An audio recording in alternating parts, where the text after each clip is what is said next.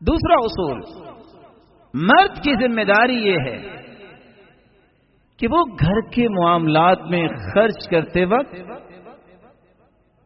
Concept یہ رکھے، عبادت ہے۔ بہت بڑا اجر ہے۔ احسان نہیں، کیونکہ آپ نے جب نکاح کیا تو کہا تھا، ویسے تو آج کل مولانا صاحب کو لایا جاتا ہے کہ نکاح کے چند کلمے پڑھائے۔ ویسے نکاح تو یہی ہے کہ باپ کہہ دے کسی کو او جب تو علیک کہ میں اپنی بیٹی کی ذمہ داری آپ کے سر پہ رکھتا ہوں۔ وہ کہتے ہیں قبل تو میں نے قبول کیا اور نکاح ہو گیا. رسول اللہ صلی اللہ علیہ وسلم کی دو حدیثیں اگر امت کو سمجھ آ جائیں، دعوی نہیں، تھرٹی پرسینٹ ڈائیورس کے کیسز ختم ہو جائیں۔ پہلی روایت ما أطعمت زوجتك فهو لك صدقة؟ وما أطعمت ولدك فهو لك صدقة؟ وما أطعمت خادمك فهو لك صدقة؟ وما أطعمت نفسك فهو لك صدقة؟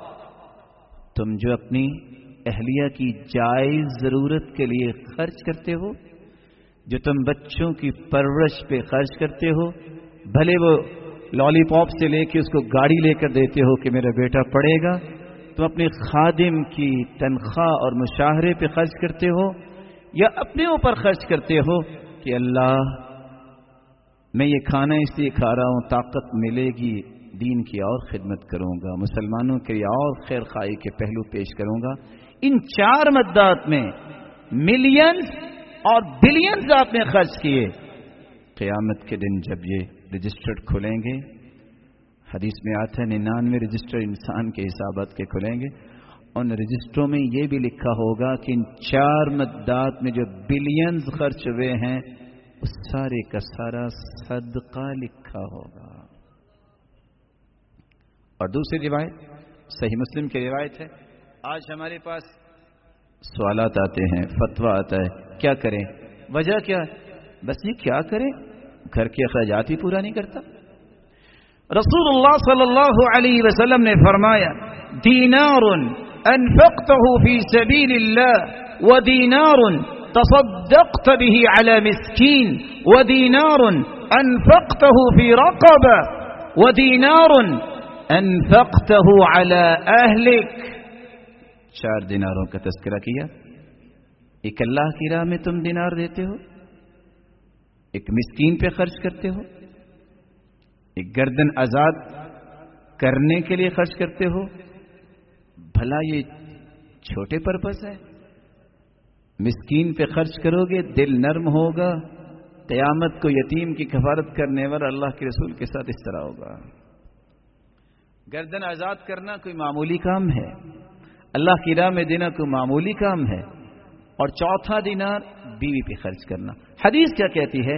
اعظم اجران الذي انفقته على اهلك جب قیامت کے دن ان چاروں دینار کا فائدہ نتیجہ سامنے آئے گا تو سب سے زیادہ اجر اس دینار کا لکھا ہوگا جو تم نے اپنی بیوی پہ خرچ کیا۔ اگر یہ دو حدیثیں مسلمان مردوں کو یاد ہو جائے تو ان کے گھروں میں بہت سارا سکون اور خوشی جمع ہو سکتی ہے۔ اس کے مقابلے میں عورت کو کیا کرنا چاہیے؟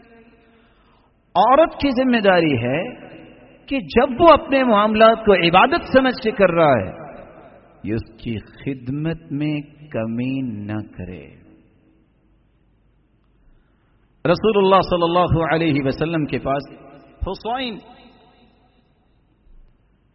ابن بحسن کی پپھو تشریف لاتی ہیں اور آ کے سوالات کرتی ہیں۔ آپ صلی اللہ علیہ وسلم نے سوال کیا ازت انت شادی شدہ ہو؟ قالت نعم جی ہاں۔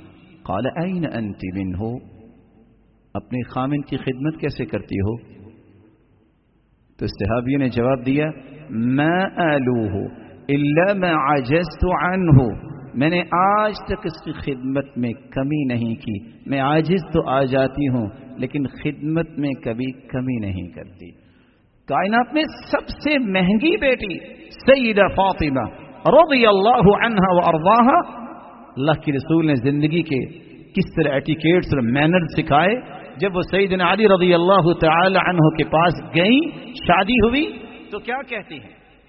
راوی کہتے ہیں، فجرت بالروحا میں اس حدیث کو مکمل کر کے بات کو ختم کرنا چاہوں گا۔ آٹا پیسنے کے لیے چکی خود چلاتے ہیں۔ حتیٰ اثرت بھی حتیٰ کے ہاتھوں پہ نشان بن گئے۔ آج کیا ہوتا ہے؟ فلاں کے ابا آج آٹا نہیں ہے، ایک کی بجائے دس بوریاں گھر میں آ جاتی ہیں، پھر بھی نہ شکریہ ہوتی ہے۔ بالقرب گھر میں پانی کا بندوبست نہیں مسکیزا اٹھاتی، چشمے سے پانی بھرتی، اپنی کمر پہ، اپنے کندھے پہ اٹھا کے لاتی۔ اثرت بنحریہا کندھے پہ نشان بن گئے۔ آج اللہ تعالیٰ کی نعمتیں دیکھیے جس گھر میں جس کمرے میں جائیے ہاٹ اینڈ کولڈ دو دو سسٹم پھر بھی اللہ کا شکر نہیں۔ وقمنت البيت گھر کی صفائی خود کرتی۔ حتى غبرت ثيابها۔ لباس گرد آلود ہو جاتا۔ وأوقدت القدر۔ ہنڈیا خود پکاتی حتى دکنت ثيابها اس وقت تو یہ گیس، یہ اوون، اور نہ جانے کیا کیا سلسلے آ گئے نہیں تھے۔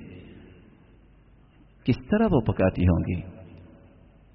دھوئیں کی وجہ سے لباس متاثر ہو جاتا۔ زوجین نے مشورہ کیا کہ اللہ کے رسول صلی اللہ علیہ وسلم کے پاس غلام بھی آئے ہیں، لونڈیاں بھی آئی ہیں۔ چلو گزارش کرتے ہیں، جہاں بقیہ مسلمانوں کو غلام اور لونڈی دی گئی ہے۔ ہمیں بھی دے دے، ہمارے گھر کے بھی معاملات آسان ہو جائیں۔ سیدہ عائشہ طاہرہ متحرہ رضی اللہ عنہ کے پاس پہنچے۔ اللہ کے رسول صلی اللہ علیہ وسلم گھر میں نہیں تھے۔ قصہ بیان کیا، واپس آ گئے۔ جب اللہ کے رسول صلی اللہ علیہ وسلم تشریف لائے، فوراً اپنی بیٹی کے گھر آئے۔ غلام لے کے اور لونڈی لے کے نہیں آئے۔ کیا کہا؟ الا ادلکما علی خیر مما سألتما؟ بیٹا، جو تم نے طلب کیا ہے، میں اس سے اچھی بات نہ آپ کو بتا دوں۔ کہا کیوں نہیں اذا اخذتما مضاجعكما فسبح ثلاثا وثلاثين واحمد ثلاثا وثلاثين وكبر اربعا وثلاثين فذلكما خير لكما من خادم۔ جب کام کر کے تھک جاؤ، بستر کی طرف جاؤ تو تینتیس مرتبہ سبحان اللہ کہہ دینا، تینتیس مرتبہ الحمد للہ کہہ دینا، چونتیس مرتبہ اللہ اکبر کہہ دینا، خادم کام تو کر سکے گا لیکن تمہارے جسم میں تر و تازگی تو نہیں آئے گی۔ یہ تم پڑھ کے سو جاؤ گے، تھکاوٹ بھی دور ہو جاؤ، ہو جائے گی اور جسم دوبارہ سے تر و تازہ بھی ہو جائیں گے۔ اور اس کا ایک اور فائدہ جو دوسری حدیث میں ہے، من سبح اللہ سلاسن و سلاسین وحمد اللہ سلاسن و سلاسین وکبر اللہ سلاسن و سلاسین جو تینتیس مرتبہ سبحان اللہ کہتا ہے، تینتیس مرتبہ الحمد کہتا ہے، تینتیس مرتبہ اللہ اکبر کہتا ہے، اور سو کا عادت پورا کرنے کے لیے یہ کلمات کہتا ہے، لا الہ الا اللہ، وحدہ لا شریک له له الملک وله الحمد وهو على كل شيء قدیر، سو پورا ہو جاتا ہے۔ كفرت عنه خطاياه وإن كانت مثل زبد البحر۔ سمندر کی جھاگ کے برابر بھی کسی کے گناہ ہوں تو اللہ رب العزت اس کے سارے گناہوں کو معاف کر دیتے ہیں۔ لیکن یہ کب سکون اور خوشی ملے گی؟ جب یہ خامن کی خدمت کرے گی۔ اگر وہ کہے، پانی لے آؤ۔ اور آگے سے کہے آپ کو زیادہ چودھری تو نہیں ہے میں بھی تو فلاں چودھری کی بیٹی ہوں۔ پکڑ لو یہ سامنے پڑا ہے کیسے سکون آئے گا؟ بصیرت نہیں حکمت نہیں کبھی سکون نہیں آتا۔ میں ایک مثال دے کے بات کو ختم کرتا ہوں۔ ایک شخص نے کسی عالم سے یہ مسئلہ سنا ادخال السرور فی قلب مسلم صدقہ۔ کسی مسلمان کے دل میں خوشی پیدا کرنا یہ بہت بڑا صدقہ ہے۔ اور اس نے یہ بھی حدیث سنی، تبسمک فی وجہ اخیک لک صدقہ کسی مسلمان کو مسکرا کر ملنا یہ بھی بہت بڑا صدقہ ہے۔ اس لیے سلف دعا کیا کرتے تھے اللہ اجعل بسمتی عادہ اللہ، مسکرانا میری عادت بنا دے۔ وہ حدیثی عبادت میری گفتگو اتنی پولائٹ بنا دے، میری ہر بات عبادت بن جائے۔ وہ حیاتی سعادہ، زندگی کے یہ گنتی کے ایام، اے اللہ، سعادت کی زندگی دے دے۔ وہ موتی شہادہ، اگر موت تو آنی ہی ہے، لیکن میرے مالک مجھے شہادت کی موت دینا۔ خیر، اس شخص کو اللہ تعالیٰ نے جب سننے کا موقع دیا، اس نے کہا، حدیث میں آتا ہے وہ بمن تعود۔ جب کوئی چیز خرچ کرنے لگے تو سب سے پہلے گھر والوں پہ خرچ کرو۔ بمن تعود۔ اس نے کہا، میں سب سے پہلے تو پھر اپنی بیوی کو ہی خوش کرتا ہوں۔ اس نے اپنی بیوی کو لیا اور نکلا۔ اتفاق سے چاند کی دمک اور چمک بھی تھی۔ وہ صرف خوش کرنے کے لیے پوچھتا ہے اور القمر؟ چاند دیکھ رہی ہو؟ قالت، نعم۔ جی ہاں نہ احلاها کیا ہی چاند کی رونق اور دمک ہے۔ سوال بھی اچھا جواب بھی اچھا۔ اب وہ اصل بات، خامن نے صرف اس کو خوش کرنے کے لیے کہ صدقہ بن جائے، کیا کہا؟ انت احلا من القمر۔ جس چاند کو تم بہت خوبصورت کہہ رہی ہو، اللہ نے تمہیں اس سے بھی اچھا بنایا ہے۔ صالحہ اور نیک عورت اس نے کہا، لا، بل انت۔ نہیں، بلکہ آپ چاند سے اچھے ہیں۔ اس نے بھی صدقہ کیا۔ اس نے بھی صدقہ کیا۔ اب یہ قصہ کسی ایسے جو ہے وہ جوڑے کے پاس پہنچا، خامن کی خواہش کہ میں بھی صدقہ کرتا ہوں۔ اس نے اپنی بیوی کو لیا اور نکل کے کہتا ہے، ارائیت القمر؟ چاند دیکھ رہی ہو؟ وہ چلتی چلتی رک گئی۔ کہتی ہے تظننی عمیا تم مجھے اندر سمجھ رہے ہو؟ کہاں سے خوشی آئے گی؟ کہاں سے سکون آئے گا؟ اس لیے ہم اسی سے اپنی بات کو انشاءاللہ لنچ کے بعد شروع کریں گے۔ حکمت اور بصیرت، یہ انسان کو خوشی اور سکون دیتا ہے۔ میرے اللہ رب العزت سے دعا ہے۔ مالک الملک جو گھر بن چکے ہیں، ان گھروں میں خوشیاں اور سکون پیدا فرما۔ جو بننے والے ہیں، ان کے گھروں کو ان خوبصورت بنیادوں پہ قائم فرما کہ وہ زندگی کے آخری رمت تک اللہ کے رضا پہ بھی راضی رہیں اور اللہ تیری رحمت کی برکھا بھی برستی رہے۔ جس طرح یہ سب لوگ جمع ہیں اے اللہ ان کو جنت الفردوس میں بھی جمع فرما اور اپنے محبوب کی رفاقت نصیب فرما اور اپنے دیدار کا مستحق بنا وآخر دعوانا أن